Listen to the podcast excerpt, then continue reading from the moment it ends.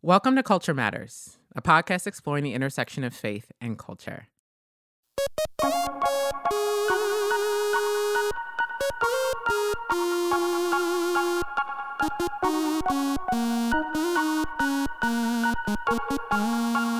I'm Elizabeth Woodson, and I'm here with my co hosts, Tamarcus Ragland and Adam Hawkins. For our last episode of the season, we have special guest Dr. Lucretia Berry on the show. Today, we're going to continue our conversation about the future of the church and discuss anti racism.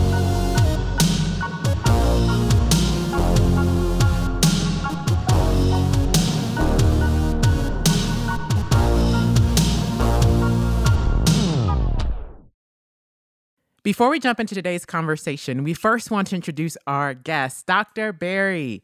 Tell us a little bit about yourself and the work you do with Brownicity. Is that how you pronounce it? Yeah, it's the it's brown and ethnicity smushed okay. together. So it's brownicity. So exactly. And um, someone said they weren't once went to the website because they thought it was about brownies, like brownie city. and they said they got there and thought, oh, this is better than brownies. So if you like brownies, go there. Um, but essentially, we are uh, we center education or we center the learner. Um, we are about like cultivating learning experiences or education that fosters a shared belonging of race and racism so that we can cultivate spaces of justice and belonging. And that comes from my background as an educator. I have a doctorate in curriculum and instruction. And while I was in academia, I felt very privileged to have access to resources and understanding that brought me understanding, um, access to people who really um, understood, um, had a, a, more sophisticated understanding of issues. And um, I thought, well, okay, if I'm learning this and then I'm only teaching as a professor, let's say eight to 20 students, okay, by the time it trickles down to the public, I mean, that's going to be, we've missed a whole generation.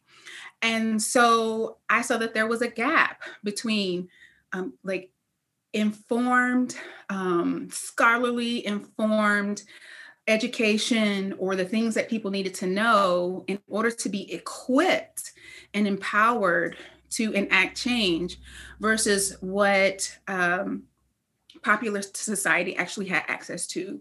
And so Brownicity uh, was formed really to um, to be in that gap. Um, and so to bring the a richness, a rich understanding, like I said, scholarly informed, um, to people who actually wanted to take on the responsibility um, to cultivate society, justice and belonging for everyone, but just did not know um, what they didn't know. And so, for example, you know, friends would say to me something like, Well, you know, my mom is a really sweet Christian woman. She's a really sweet Christian woman, but sometimes she says stuff that's really racist. And I don't know how to help her understand mm. that what she's saying is harmful and not helpful, or that she's not understanding things the right way.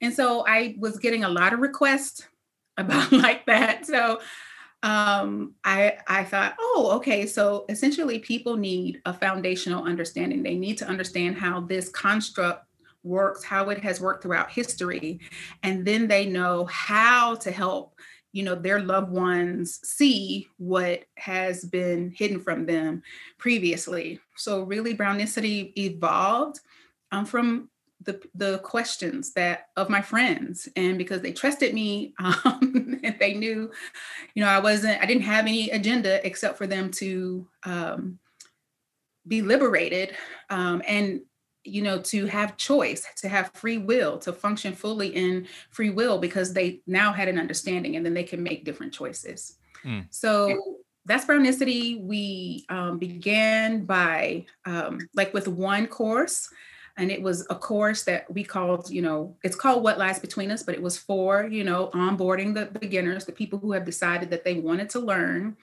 And so we created this course and then we just it just kind of grew from there.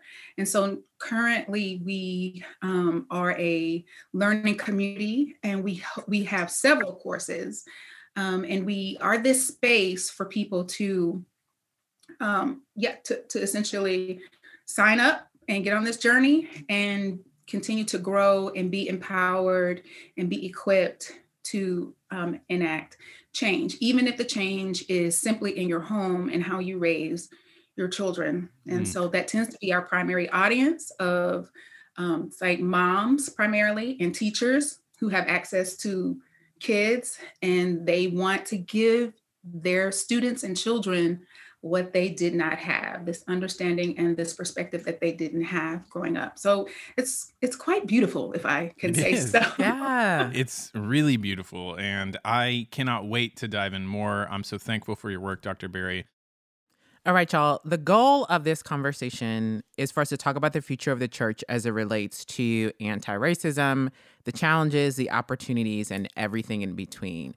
Again, we want to see what's happening in culture in our current moment and how we as a church can get ahead of what's happening and be a voice in culture as we are a light for Christ. But before we jump into today's conversation, I want to lay a foundation because sometimes this particular conversation gets muddied because everybody has a different definition for some of the keywords. And so, Dr. Berry, can you start us out by giving us kind of a quick definition for race, racism, and then specifically anti racism? I think most of our audience would be used to the term racial reconciliation, and you use anti racism. And so, can you enlighten us about the difference between the two and why you use that term? Yeah, um, I I don't use the term racial reconciliation because honestly, I don't know what it means. I think it has a connotation of um, well, re- reconciliation means restore, but I think when people say recon- racial reconciliation, it has this connotation of um, okay, let's all come together and and get along. Um, mind you, I um, began doing this work publicly, well, actually have always done this work in a very multiracial, multi-ethnic community. So there was no separation. So if ra- racial reconciliation meant that, then that wasn't the appropriate um, that wasn't the appropriate uh, like definition or explanation of what um, we were doing. Like I am African American, my husband is white. We're good. So racial reconciliation, people think you, this has been my experience that people think that okay, bringing the white church and the black church because that's the thought that bringing them together and then that solves the problem of of racism. And again, so false, um, all the false. Again, I'm doing this work in multi-ethnic churches and people are there. Um, and so I, and, and I haven't really heard a clear definition. I choose the definition of anti-racism because it's so simple. It's so simple. It says it's the policy or practice of opposing racism. Boom. so that's um, my my goal and objective when people come to sit in front of me to learn or they sign on to be my student that's the journey we're going on. Like we are opposing racism and we are understanding how race and racism were created cultivated um, how it is perpetuated so that in all of our power we can oppose it whether that's dismantling, that's healing. I also love the term racial healing. So if you go to brownicity.com, you see racial healing and anti racism. You see both those terms um, because racial healing is um, healing from the damage caused by our subjugation to the construct of racism. Healing can occur personally, physically, socially, systemically, and economically. So mm. I use those terms because I know what they mean and they tell the story um, of um, a, a, journey towards a goal. Now, for race, you ready? Ready. Gonna... We ready. We ready. okay. So race categorizes people based on the presumption of shared physical and biological characteristics. As white Europeans colonized and enslaved groups racial categories became a crucial means to sustain their dominant relations to power and privilege, further institutionalizing a racial hierarchy or caste system. Among the personal consequences of such categories is that identities are forced to fit into racial categories on the assumption that they reflect a person's ancestral heritage, The most important societal consequence is the legitimation of gaps in inequality of wealth, opportunity, and access to other valuable resources. Not done. Although racial distinctions are highly problematic, conveying a concreteness that has been repeated, repeatedly shown to lack biological validity, so it's not biological, these distinctions indeed become real through their ongoing social enact- enactment. That is, personally, organizationally, and societally. In every arena of our social world, including day to day microaggressions, pervasive stigmas, exclusionary policies, and established or lack of adequate laws. Okay, so for example, a person who could be categorized as Black in the United States might be considered white in Brazil or colored in South Africa mm. because race is uh, constructed via laws and policies and beliefs. So, someone who looks like, so my daughter who is multi ethnic, her skin is fair enough that in Brazil, she could be considered white. In South Africa, she would be considered color, so colored. So these are all racial categories. But in the United States, because of how we have defined racial categories, she is considered black. Does that make sense for yes. race? Okay, now we're going to move on to racism. Are you sorry you invited a, no, a teacher? No, y'all gonna need to rewind and go back yes. and listen to that definition because she's dropping knowledge. yeah. Okay. Now, racism is an oppressive force that creates and reproduces a complex system of social inequalities. It involves one group having the power to carry out systematic discrimination through the major institutions of society it is a byproduct of racial categor- categorization, which we just said, that focuses on the hierarchical arrangement of various racial groups. Now, um, so racism is different from racial pre- prejudice or how you feel, hatred or love or discrimination. That's not what racism is. And racism has categories and levels um, like systemic, which we see institutional and structural um, regarding Let's see government, laws, um, our schools, and then, indiv- and then individual racism. Um, and so interpersonal, which occurs between um, individuals, and that's usually how we're talking about racism, only as interpersonal um, or um, internalized. And so that's, of course, when you, um, you know, internalize the, the false narratives uh, about your own group. Okay, so that's uh, race, race race, racism, anti racism, and racial healing. There's a lot of questions I have about that. Um, Ditto. Well, go ahead, Tamarcus.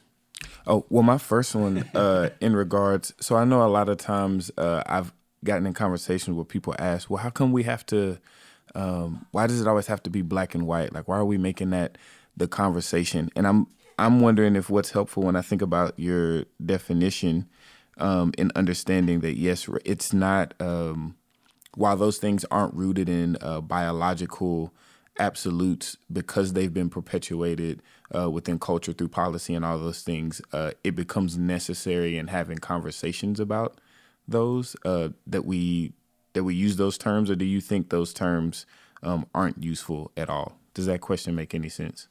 Are you asking about using the term black and white? Yes, using those as like binaries, yeah, in the conversation. Oh yeah. Well, well, because that is a part of racist history. And I said races, not racist, racist. That's a part of the history. So, and again, we move forward in these conversations lacking a historical context. And so sometimes when I hear that question, I cringe a little bit. Um, no judgment, because we're not taught that essentially, like this definition is telling us, the caste system was created um, first, black, because we needed to determine who was going to be the laborer. So we determined that first, who was the laborer and who was not, um, or you know, Negro. So that was determined, and then we de- and then we then began to define white. You know, over um, an extended period of time. Black was right away, like boom, black. And then over a while, we started to really say what was white. And so because that is the origin, then yes, the the a lot of what we talk about or what we see manifested comes out of that hierarchy, a binary black white hierarchy. And then, even as we move forward in history beyond the Civil War, and then integration becomes a part of it, people aren't coming to the United States to be Black. Right. So they're coming from all over different places, and then they're having to fit, regardless of their tribe or their ethnicity, they're having to fit into our binary racial hierarchy and they're not choosing black. Even though after the civil war you know freed um, africans were citizens but they're choosing white. So again so much of what we're seeing and what we live in is a result of that binary. And so yeah we got to keep we have to be educated. We have to talk about the binary. And then yes we can talk about um, the complexities of other of groups um, coming in migrating here and then having to choose um, whiteness. But we can't move away from um, we can't pretend like that binary doesn't still exist because it does because people still come here from other places and still choose white hmm. you see? Yep. It's it's super complex because i what i hear in that and you guys correct me if i'm wrong but what i hear in that is um, the answer isn't necessarily to say, oh, look, it's a just created, right? It's a social construct that was created. Uh, so let's just leave it all behind. That's not what I'm hearing. Like, not we can't be ahistorical. So the answer isn't well, Tamarcus. Uh, you it's you speak out of both sides of your mouth if you're saying it's constructed, and then you're saying um, I'm black, and there's this thing. So there is this thing that is blackness or something like that.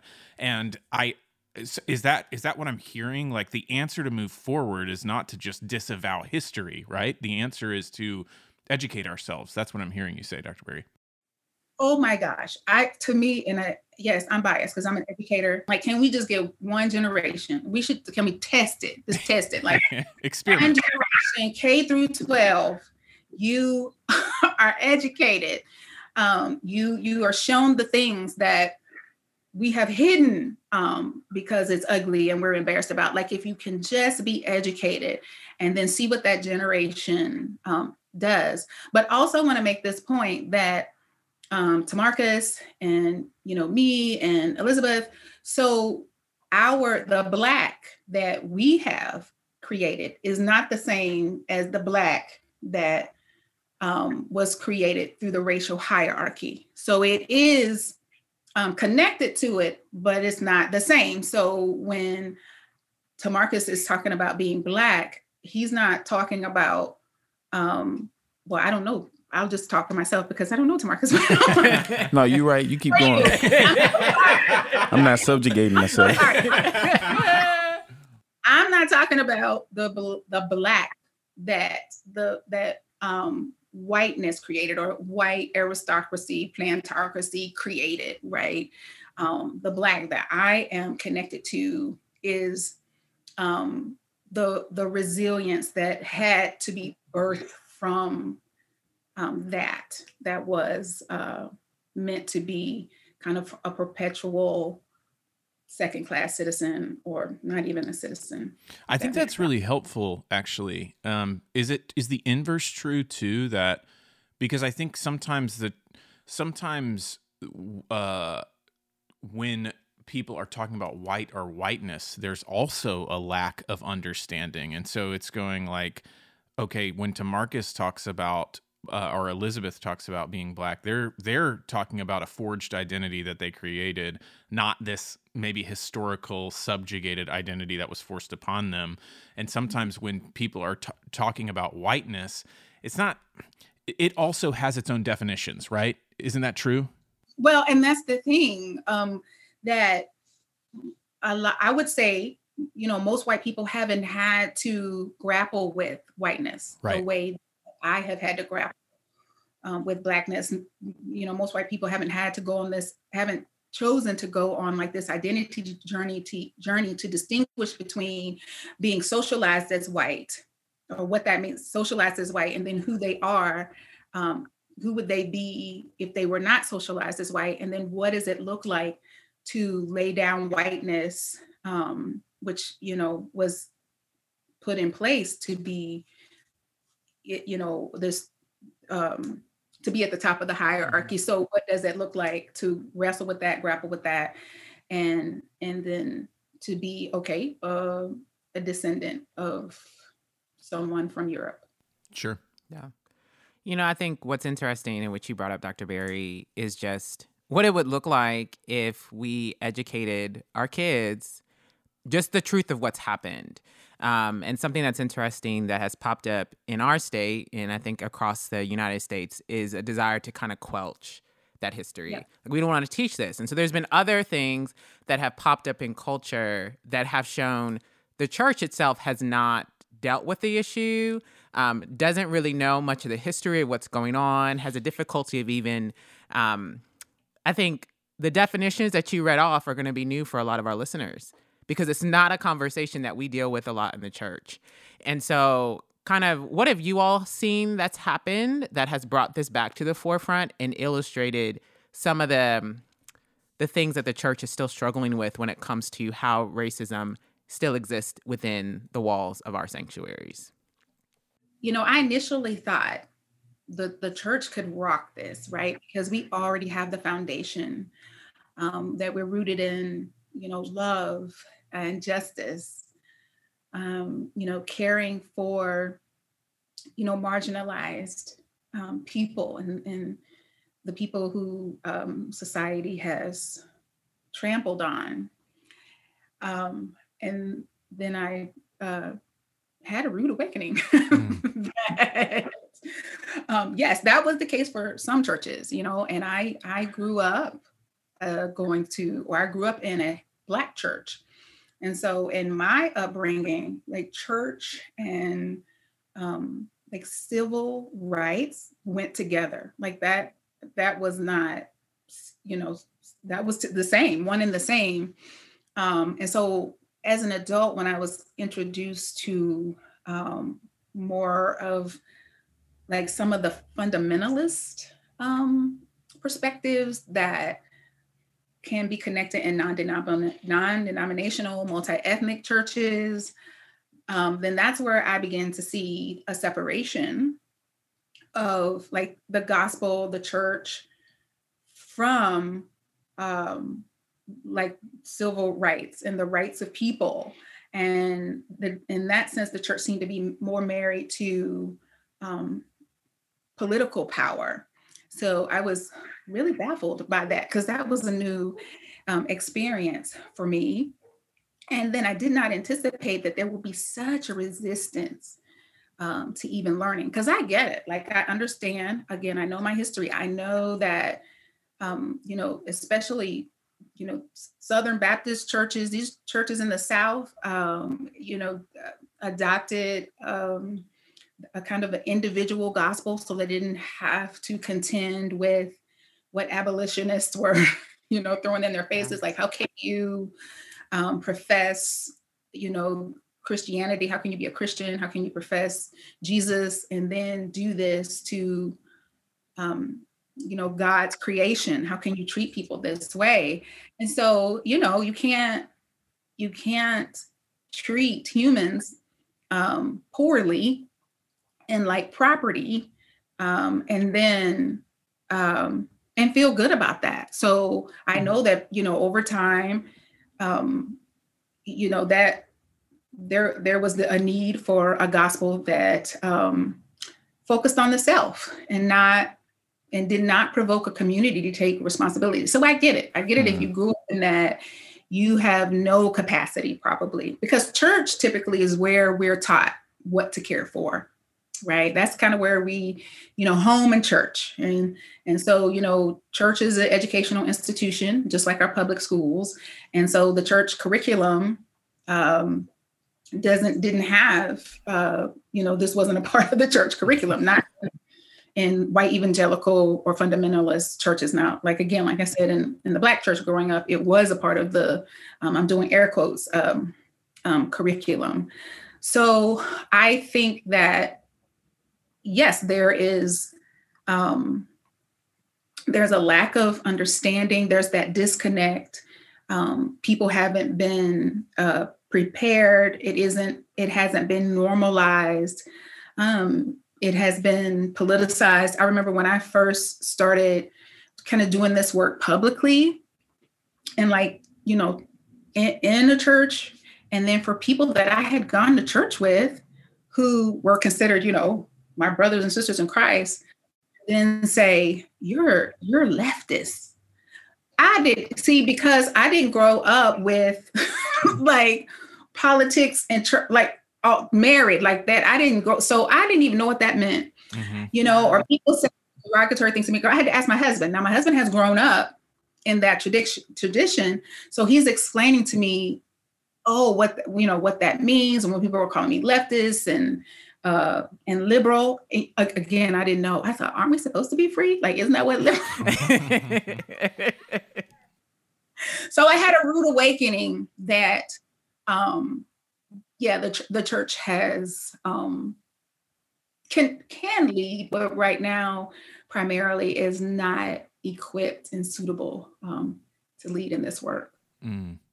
You know, I think that just to hear you say that, you know, because the church is this space of formation, like you said, the mm-hmm. space where we learn what to care about and that we have inherited that which comes before. So we don't live in a vacuum. And so you believe what you believe because of how you've been influenced by the people who've come before you. And just generation after generation after generation after generation, which hasn't learned about history, hasn't learned that the history itself shouldn't have happened because of sin um, and all these things. And we get to this point and when we should be, you know, scripture calls us to be the light, to be at the forefront, that we have hope, that we have truth. And in a situation where it should be clear that something's really broken and really wrong, we just devour one another um, instead of coming together to show the world what it looks like to honor image bearers. It's like we have the truth, but it just, yeah, I'm just, it's just overwhelming um, of how unequipped we are to right. do what we need to do. But it's not a coincidence either. What do you guys? Right. What do you guys think about this? Because I think this is such an important point we're talking about. We're talking about history, we're talking about definitions, we're talking about sociological categories. And this is like, let's pretend that we probably don't have to pretend. Let's pretend that we have a listener from the suburbs, uh, white family. They are listening to this and they're like, what are they talking about right? Can i can hear them kind of in their head because we've we've done uh classes before. We've done some things where we try to and here's here's probably the and i i hope i'm not jumping ahead but here's probably the thing i encounter the most. It's i'm i'm just gonna pretend. It's a white like it's a white dude. He's 35 years old. He is not and again we have to think of these categories. He's been taught growing up that racism is personal prejudice. That's what racism is. Uh, it's hate in your heart towards somebody different than you. And he's like, I don't have that. You know, I don't hate anybody. I'm just trying to make a living and make my family work. And, are, you know, I'm just trying to like get by like everybody else. He grew up in a culture that said, and this could be privilege, right? Which we haven't even talked about this, but that said, you're not your labels. Rise above your labels, show your character. Your character's what matters the individual gospel of saying church is about showing your sin, personal sin, and then Jesus saving you from that sin and having right standing before God. And then all this stuff starts to bubble up, right? Culturally, things are starting to happen. Think about it. It's like um, Obama gets elected. There's this feeling, even from, and I remember, even from evangelicals and and whatever that category means anymore, but church people who are like, wow like this is progress younger like my generation. I know there were people who were like you know racist and everything else but there was this feeling of like oh something's happening. Then you have trump come in i'm i am fast forwarding through a million things right? Then you have trump come in and all of a sudden people are looking around going wait a second what's happening? Race like truly that animosity towards the other, the thing, the personal sin of racism, whatever that part of it is, prejudice, right, is coming out. People are seeing that and they're going, "Well, that's not me. I don't I don't buy any of that." And now you have your church who's like, "Hey, let's do this class on reconciliation." They're coming to you and they're saying, "Well, you're white." And you got to understand that whiteness uh, is this really oppressive force. And they're like, hang on a second. What are you talking about? Like, I don't know what that is. Whiteness is this oppressive force. You're a part of it. You're culpable you are the history that you've been taught. It's like, hey, my grandfather grew up. He fought World War II. We liberated the world from the Nazis. Yeah, we have this thing of racism in the past, but there's all these really wonderful things, including civil rights, which I think is part of my inheritance, right? Like where we fought and we are trying to overcome this thing together. And it's you're told, no, that's not history. History is this other thing.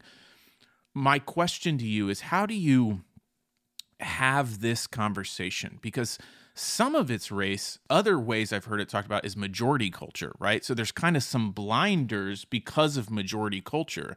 And when you tell a majority culture like that's not actually history, history is this other thing, I think it can feel really discombobulating yeah. and you can feel really thrown off. So I'm just looking for the as as a listener who's from majority culture who may be listening to this, what are some ways that we can help and not just be like, well, you know, you just don't understand or something, but like how do we help move them past that? Because that's part of the conversation too mm-hmm. right? Is like yeah. how do we have this conversation together? Yeah. What are y'all's thoughts? Am i am i way off base? Is am i is that not what people are going through or? no I, I, think that's true. Um i think there's a number of things. Uh one people as individualistic as our culture is um people know what it's like to um, be involved with one another. We just pick and choose when we want to. So I would say the same person that would argue, um, I don't, this doesn't have anything to do with me. I personally didn't do anything would be the same person who'd hear about a law that gets passed in, you know, New York that they're like, this sets a precedent. Like if that happens there, then that could spread and then that could affect me. And it's, we understand this, this idea that when one thing happens somewhere, it can, um, become a problem elsewhere. And even if I don't personally have uh, feel like I have a stake in it, uh, it impacts me. So I think that's at play. But then there's also this idea. I think it goes back to what Dr. Berry said with um, education and where um, being Christian and being American uh, has uh, unduly muddied itself together. Yeah.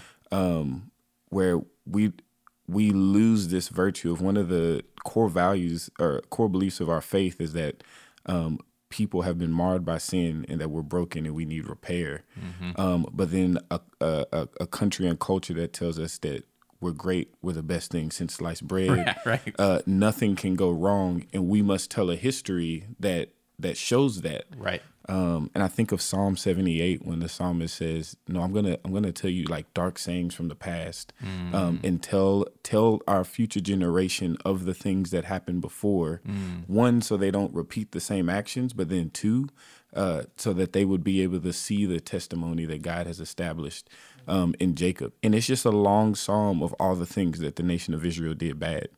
Uh, and you could listen to that and go, but what about David? Like he was a good guy, and like, well, what about like you know Solomon? Like he kind of, and it's like, yeah, but the point of the story is as a right. people, we constantly turned from God, and mm. God was mm. constantly faithful. Mm. We t- constantly turned from God, and God was constantly faithful.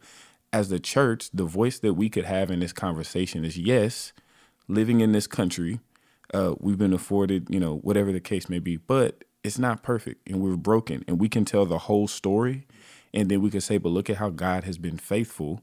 Um, and you can have a more full and broader conversation. But we, like I said, because we uh, neglect actually telling the whole story, we forfeit that opportunity to be able to speak into it in a prophetic way mm. uh, that we should be able to.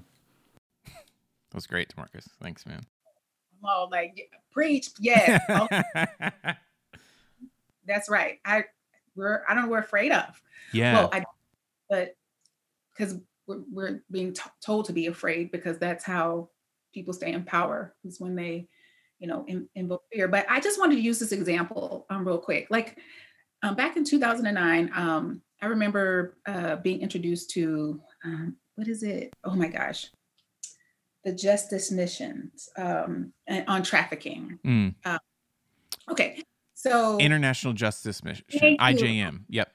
Yep. You, I, I thought it was international. So I remember being introduced to that, and then um, in my community, introducing that to like, you know, a Christian community, and we got questions like, "Is this even an issue where we live?" You know, or we've never heard of this, or like, why are we? So there was that, right? So there was this initial like, is this even something that mm-hmm.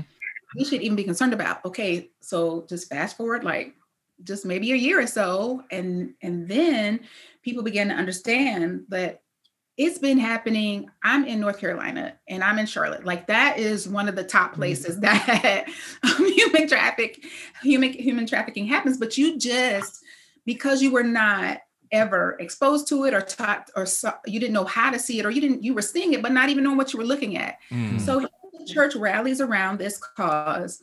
They normalize the conversation. Now, literally, you're talking about trafficking. You're talking about slavery and you're talking about sex. Mm. So we can talk about that in this framework of human trafficking. Um, I don't understand why we can't, you know, talk about uh, justice and caring for people in in this in a in the capacity of anti-racism.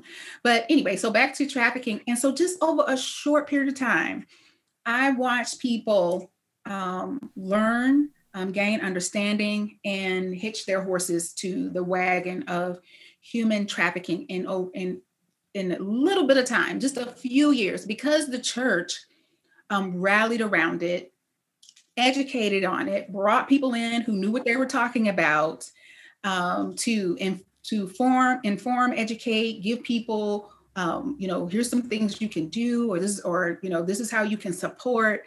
And then, yeah, just in a few years, human trafficking was normalized, or not human trafficking, but um, the yeah anti-human trafficking, or you know, this whole liberating people who were um, enslaved by human trafficking. That was normal. It was all normalized, and people were talking about it and feeling good about it and participating in it. So I don't understand. Well, I do understand, but see, if we can do that, right? Yeah, we can do this yeah, we have the capability exists. Um, you know, I think because even to point back to your question and kind of loop in what everybody, how everybody has responded. Um, you know, I think not. I think, and I repeat myself a lot on a podcast. Like when we when we see what our calling is as image bearers, is to create a world in which everyone flourishes and thrives. Mm. And so when people present us with this testimony that I'm not flourishing and thriving that we would be humble enough to just listen and like to what Tamarcus was talking about to realize the potential for human depravity because of sin. That thing, like you just read through scripture and see the depths of darkness that humanity can fall to when we just move away from the things of God. And that if I'm able to see that in other places around the world, then why can't I see it in my own neighborhood, in my own backyard? What if I'm wrong? I think I've heard um, uh, different authors talk about this question. It's like, well, what if the way I view the world is wrong? like, let me be open to just hearing and learning. And if you just like, there's so much information about just facts, not opinions about the facts, but just facts. Like this weekend, I went to the National Museum of African American History in DC, and I was just like, just.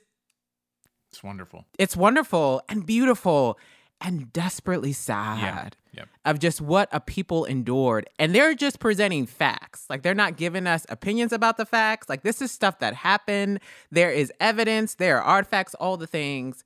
And then we come back to the same questions of, well, maybe the way I see the world isn't the way I should see the world.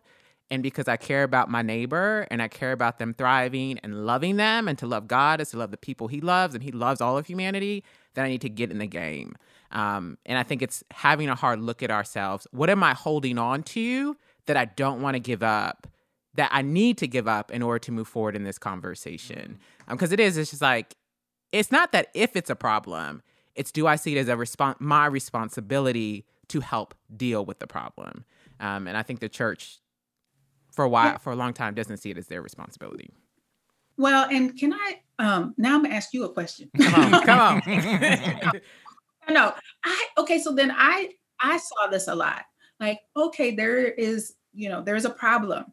So let's just focus on love because I'm like, okay, here, this is what we need to do. Here's the strategy. We need to equip people because what's coming what's about to come down the pipeline they are is really going to confuse them so if we give them understanding then they can navigate um, the noise that's going to come their way.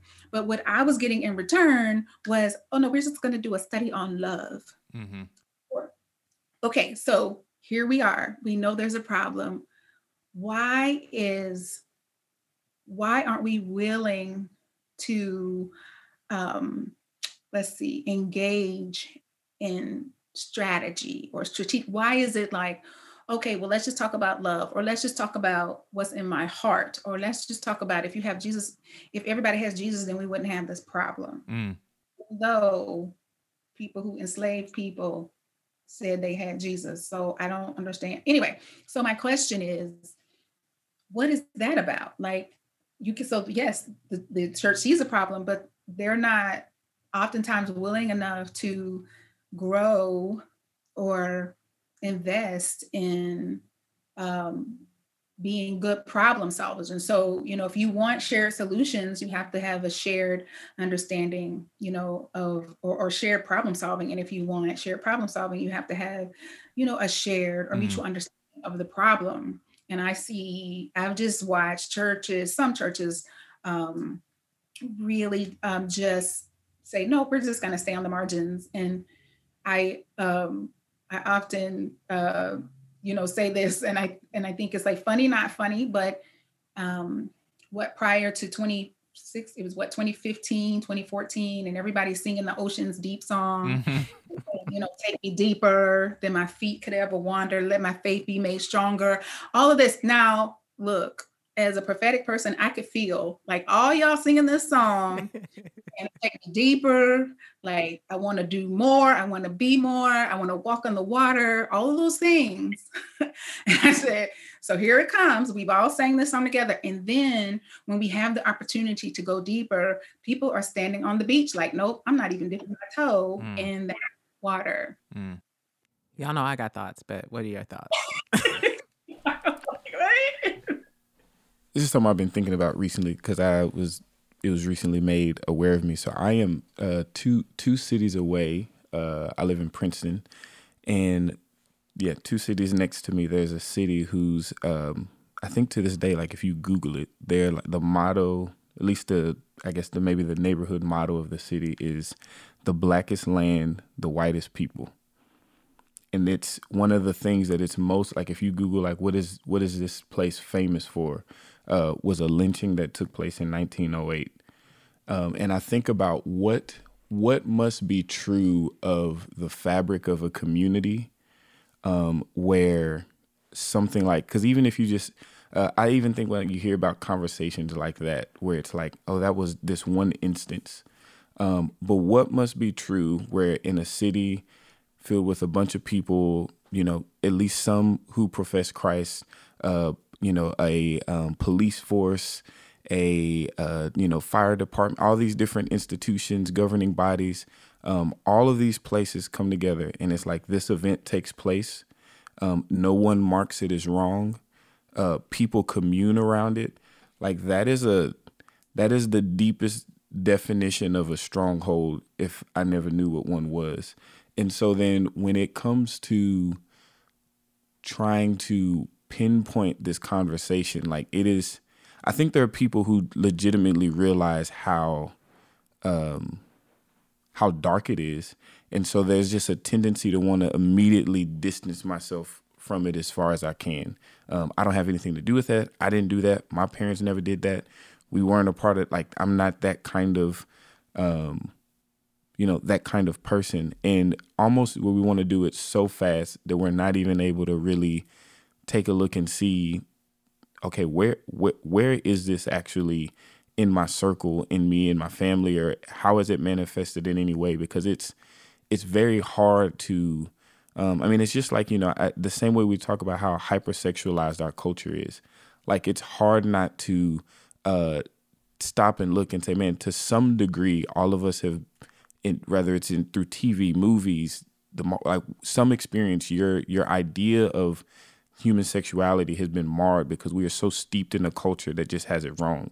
And so it's like for our culture to be our country to be steeped in something like that for so long and then now to get here and and feel as though it can just disappear by saying oh yeah that's a problem let's talk like no like we have to like tease that out um, and i and i almost feel like uh, that yeah so that response to like let's just talk about um, love or let's just talk about it, like part of that is a I think it's it's a it's a it's a it's a response to how um, how deep and dark people actually know that conversation is. Um, but the way to get away from it isn't to just push it aside or to minimize it. Uh, you have to be able to actually tease it out and get um, get into the stuff of it. But that takes work and that takes time um, and that takes investment.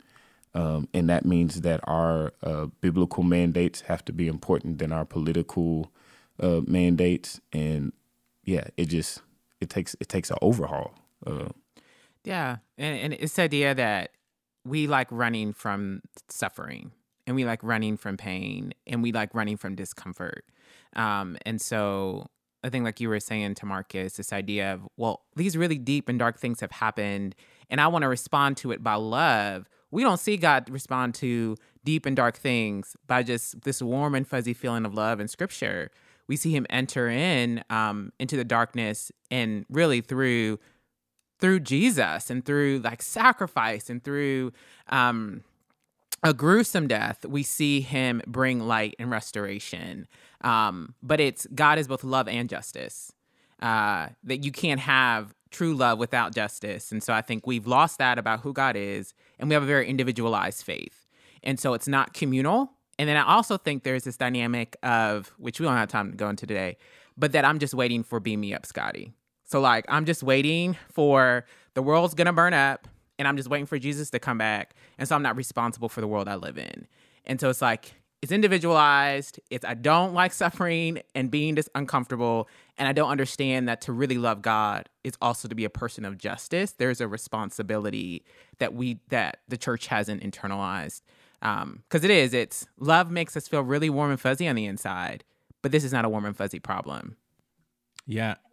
And I think there's also a misunderstanding of the problem. Um, people think that the problem is, I'm just, I'm gonna make it really simple, like black, like that's the problem of black people, um, and that's their problem. And so therefore, you know, I'm being an ally in this work. No, see, that's why I love the term anti-racist because the problem is that we have surrendered to this lie and um of and this false identity and um and so white people need to be set free. And so what if, you know, beam me up Scott for I'm just using that as an example. Scotty is not happening until white people get free. Mm. You yeah. know, until that what you know, even though we know that Beam Me Up Scotty is a whole, whole thing. It's a whole thing. Other show. But just for the sake of this, um, yes, and I feel like in God's love, God desires um this, you know, this liberty, this like uh, the abundant life that doesn't come through um, yeah subjugating people exploiting people. Like and that you know that that's a there there's the liberty needs to be had for all. And and i think that's part of it. This you know it's easy to um kind of manipulate uh white people and white christians because first of all you know there is this there's the church culture of turn off your brain when you come in come in the mm, door yeah. you have any questions, then that is her- heretical or whatever. Mm. Um, so you're contending against this kind of anti-education or anti-learning um, approach to faith, because faith means you don't have you don't ask questions. So then, in that context, it's easy again to instill people with fear because you fear what you don't know. So it's easy to instill people with fear, and then it's easy to convince um, majority culture that this isn't um, this isn't your problem and this isn't impacting you, even though, oh my goodness, it really is. Um, because for some of us, the problem of race has has driven us you know to god and then for others the problem the problem of race has allowed us to be complicit in our sin of dehumanizing god's creation so there's that and I, don't know if i told you all this but i am a um, high school teacher and so I get to te- mm-hmm, I get to teach um, anti-racism 101. It's an elective. It's in a, a, whole year, so students elect to take it. I'm at a school that is majority white, so my students are majority white. White, and you know when Tamarcus talked about like teasing out things, I'm telling you, these students get to sit for a whole year and go deep, um, and go deep and tease these things out. And so the things that I can say to them, um, let's see, because they are they have they have the education and they have the understanding when i leave out of my classroom i have to remember like i have to shift because I'm I'm accustomed to when I'm talking to these high school students, I'm talking to kids that are informed and have this sophisticated understanding. And so we talk about, and then I have to go out outside of my classroom and remember, okay, most people don't even have an eighth, you mm. know, of of this understanding that they have. So I have to make sure that I don't talk that way. And I have and I tell them the same as well. Like, okay, when you go home, because you know, you I have to contend with you know teenage angst because they want to flex and show what they know. I'm like, look, look, your parents, this is, you know, um, yes, please share and teach, but do it in a way that is very respectful and honoring hmm. uh, your yeah. parents. Part of the problem, I think, too, to go to that question, even talking about parents versus kids, is like um, there is. I ask this myself this question: what what what virtues do I need to embody to be able to have this conversation, right? And I, I mean, there's a lot of conversations I need to ask that about, right? I'm about to go have a really hard conversation with somebody about their marriage. What what do I need to what do I need to embody? What virtues do I need to embody as I walk into this conversation? My kid messed up in school today. I need to have a hard conversation with them and it needs to be a conversation about discipline. So what virtues am I embodying? It's not one dimensional, right? And I so I think part of that is as these kids are coming in there's probably a humble posture, right? As you're talking about Dr. Berry as they're coming into your classroom. But I also think that everything to Tamarcus's point earlier, at least recently with internet and social media, is actually um, forming us more than our more than these more than the old institutional spaces did whether it's our schools our universities our um, churches, our clubs, whatever we used to belong to back in the day. And this isn't. I'm not. I'm not trying to say like whatever. I do think it was better, but rather than that, you know, being the place where we were formed, I think most people are formed online or on news, right, or whatever they're watching. And I think um, what's hard is what what what people are being told there is the best virtue you can have is outrage and what I've been surprised by, truly, what I've been surprised by, um, you know, we we talk about this race issue and why are people why are people unable to have this conversation in a direct manner, guys. I think anyone who works in a church or probably just exists in this world knows it's not just race that we can't talk about. That absolutely, and that's our discussion today. But it feels like you can't talk about anything anymore. Um, the, the way I talk about it is like this conversation like this it's like uh, people who say well if you just teach the bible then x won't be a problem anymore. You can insert racism into that. You can insert anything into that. And what i have what this season of the last three years maybe it's longer i don't even remember anymore has showed me the way we talk about on the show a lot is that we some of our churches are filled with jerks. And i and it's been bothering me this question it's not just they're filled with people who are racist or whatever. I think I think al- almost that can be too there's a lack of nuance when we talk about people that way. It's like our people, there are so many people in our congregations who just don't want to hear, don't want to be humble, don't want to uh, learn, don't want to, et cetera, et cetera, et cetera. And instead, they just want to come and consume I want to consume the things that make me feel good. You owe that to me. I'm a paying customer, and it's not about formation anymore. So I guess I'm setting up. That's a very long-winded way to set up this question, which is, I don't mean to be so cynical, but what I have been surprised by is when we had our when we had our um, uh, racial unity class here and people got in. And i remember it was like all anyone wanted to do was talk about the big issues out there. And then we like you know crt or whatever that's what in your heart you're like man i can't wait till i can score this point about this. Or from the other end about some thing i read that shows all these you know republicans are the worst or whatever. I don't know i'm making it up. But because the curriculum like didn't let us do that it's like the first two sessions it was like fighting to like wait to score your point but actually all it was was like hey elizabeth like tell me a time in your past where you've been wounded because of what you've walked through and it was like uh how do i score a point on that? And there's no point to score it's just listening to somebody tell their story and by the end of it do we agree on everything? No, of course not. Do we agree on all the solutions? No, of course not, because these issues are really difficult. But what we were able to do was say, like, hey, we're all in this together and we can move forward. And there's something. I, I mean, we have said it on the show a million times. I feel like social media is going to like oh well, I think it's the end of the world. But basically, like I wonder, I wonder what in the in these past few years, you know, is it possible to have these conversations? What should we do? Should we turn it off? Should we what do we do? Yeah. That's not a very clear question. That was a lot of comment and then like, hey, what No. what's what's what do we do? I mean, I think that's a great question, Adam, because it is. It's especially for those people who are in the trenches, we're doing the work, and we see what it takes to get to the other side, and it can just seem like there's not a lot of hope. We see the difficulty that our people, who our people really are, and the hurdle to okay, this is a lot bigger than maybe we thought it is. And so, you know, Dr. Berry, this is what you do. Yeah. Like you help people get to the other side or move forward in the journey.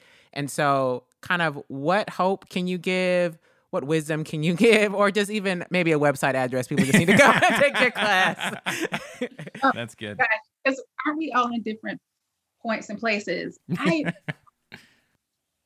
oh, that that is a big question, and uh, you know, again, I my own like healing because yes, like we have to heal in this thing as individuals before you can go out and multiply yourself, right? Mm. So we can't do this work um, out of trauma. So even Mm. when Adam was saying, I was listening to him, and I'm like, "Ooh, Adam has been traumatized." you have no idea. so you, so Adam needs to take some time, good. you know, for healing because then you go out and let's say try to onboard somebody or encourage someone along. Then you know you were like, don't mean to be cynical, but then that's what's going to happen, Right. right? There, that, and so people who are doing this work, um, we have to um, do this work from a place of um, from this outpouring of love and hope, right? So I don't do this work because um, um, because I because I'm like I, I just have no idea. Like I have an idea. I have an idea where we're going. Mm. Um, it's been a, a lot more bumpier, a lot bumpier than I thought. But then I go back to okay, who invited me to this work? Mm. and literally um and you know but that's my story for a whole nother book or podcast my story was i was literally invited to this work by holy spirit it was very clear Mm. and i wouldn't be doing this work if i had not been extended that invitation because i did say no. Nope don't want to do that. It's too hard. Then was encouraged you know it's like look you've um you've experienced healing in a particular way that other people need access to. Um, and so I will say, like, yeah, years ago, uh, I, yeah, I have been doing this for a long time. And, um, and so that's how I know some things to avoid, um, some things that seem like they're okay, um, but they they are not going to produce the fruit that we think is going to be produced. So I, Mm. I just would we take care of ourselves. Um, again, educating is so important because again, we have such a deficit and we have what is it muscle atrophy and so we can't expect people who just um, i'm just going to say who just woke up or who just realized that there was an issue um, with george george floyd okay so look no judgment because i know this thing has been hidden in you know the most clever ways but we can't expect that person to do um, the amount of lifting let's say for example that you can do because you have been developing your muscles for years and years and years. And so we have to meet people where they are, um, have that grace, and then, you know, bring people along. So again, you know, I'm a high school teacher, or I, one of the things I do is teach in this high school. And yeah, it's um, most of the children are, um, I'll say there are students who have parents. Um, I have like liberal parents, conservative parents, um, but we're all in there together, all in there together, um, grooving. But I'm having to take all of that into consideration um, when I am teaching them, um, because I'm not just teaching them for their own benefit. I am cultivating them so that they can go out do this work well, as well. So that's we yeah we have a and and I think also understanding that yeah we have a lot to do and it's going to take a long time and, and you know and oftentimes this this gets treated like a hot topic, you know. So we just, I've had pastors tell me that, or people tell me that, and if um, you want to offend me, that's a way to offend me to say, "Oh, this is a hot topic," and address it. And I'm like, I want to harm you. It's not a hot topic. It's life or death. Mm. Yeah. We have to we have to be fully engaged and committed, um, consistent and persistent in it. And so we set ourselves up for that. Um, and then we move forward accordingly. Yeah, I love that. I feel like that gets wrapped up um, in your definition. I think that's why anti-racism is so helpful. Like if it's if the definition is that everybody come together and kumbaya, then it's like that can feel like a very distant reality. But if the metric is, man, am I opposing the things that are marginalizing people? Am I opposing racism? Am I, am I opposing hatred? Uh, that is a that is a marker that I can do every day, um, and yeah, continue to be persistent in it in a long haul. So thank you for that. And we, and we do have to express gratitude for um, when we when we make progress or when we see you know a little bit of flourishment. Sometimes we forget to do that, mm. and we have to yeah like i i tell my students i'll tell them like i'm so happy to be your teacher thank you for choosing me to be your guide mm. on this and i'm like i'm so grateful and you know they're high school students so they look at me like okay, weirdo, just stop that. but I, I'm so grateful. And I don't take that for for granted. And I tell people all the time, I appreciate your journey because you are choosing to take responsibility in the context of you know a society that has said be complicit with this. Mm. Dr. Berry. Yes. We could take a whole another three hours and just listen to you. Ma'am, thank you Thank you for gracing us with your expertise, um, your kindness, but also this exhortation that we need to move forward and that there is hope for the way forward. Um, and it's a journey. So it doesn't happen overnight. I think, even as you said at the end, that this is something that we're just committed to and change happens over a period of time. But change happens. And so even yeah. as I went to the museum this past weekend, I saw change happen. Like what people thought was impossible was made possible by people who believed in God and they just kept moving. Mm. Um, and so I think for those of us who work in churches and we have conversations, we're like, yo, I don't know if this is ever going to change.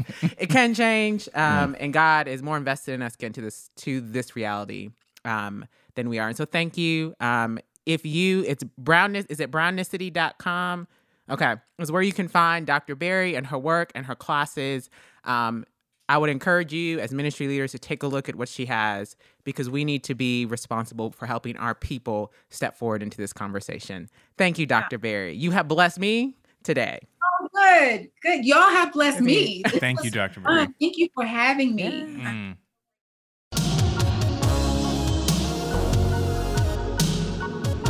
Thank you for listening to Culture Matters. This episode was produced by Elizabeth Woodson and was edited and mixed by Chris Derrick. Additional recording help from Chelsea Conway. One of the best ways you can help others find our show is to leave us a review, so please take a minute to rate us. Also, follow us on Instagram and support our patron page at patron.podbean.com backslash culture matters. See y'all next time.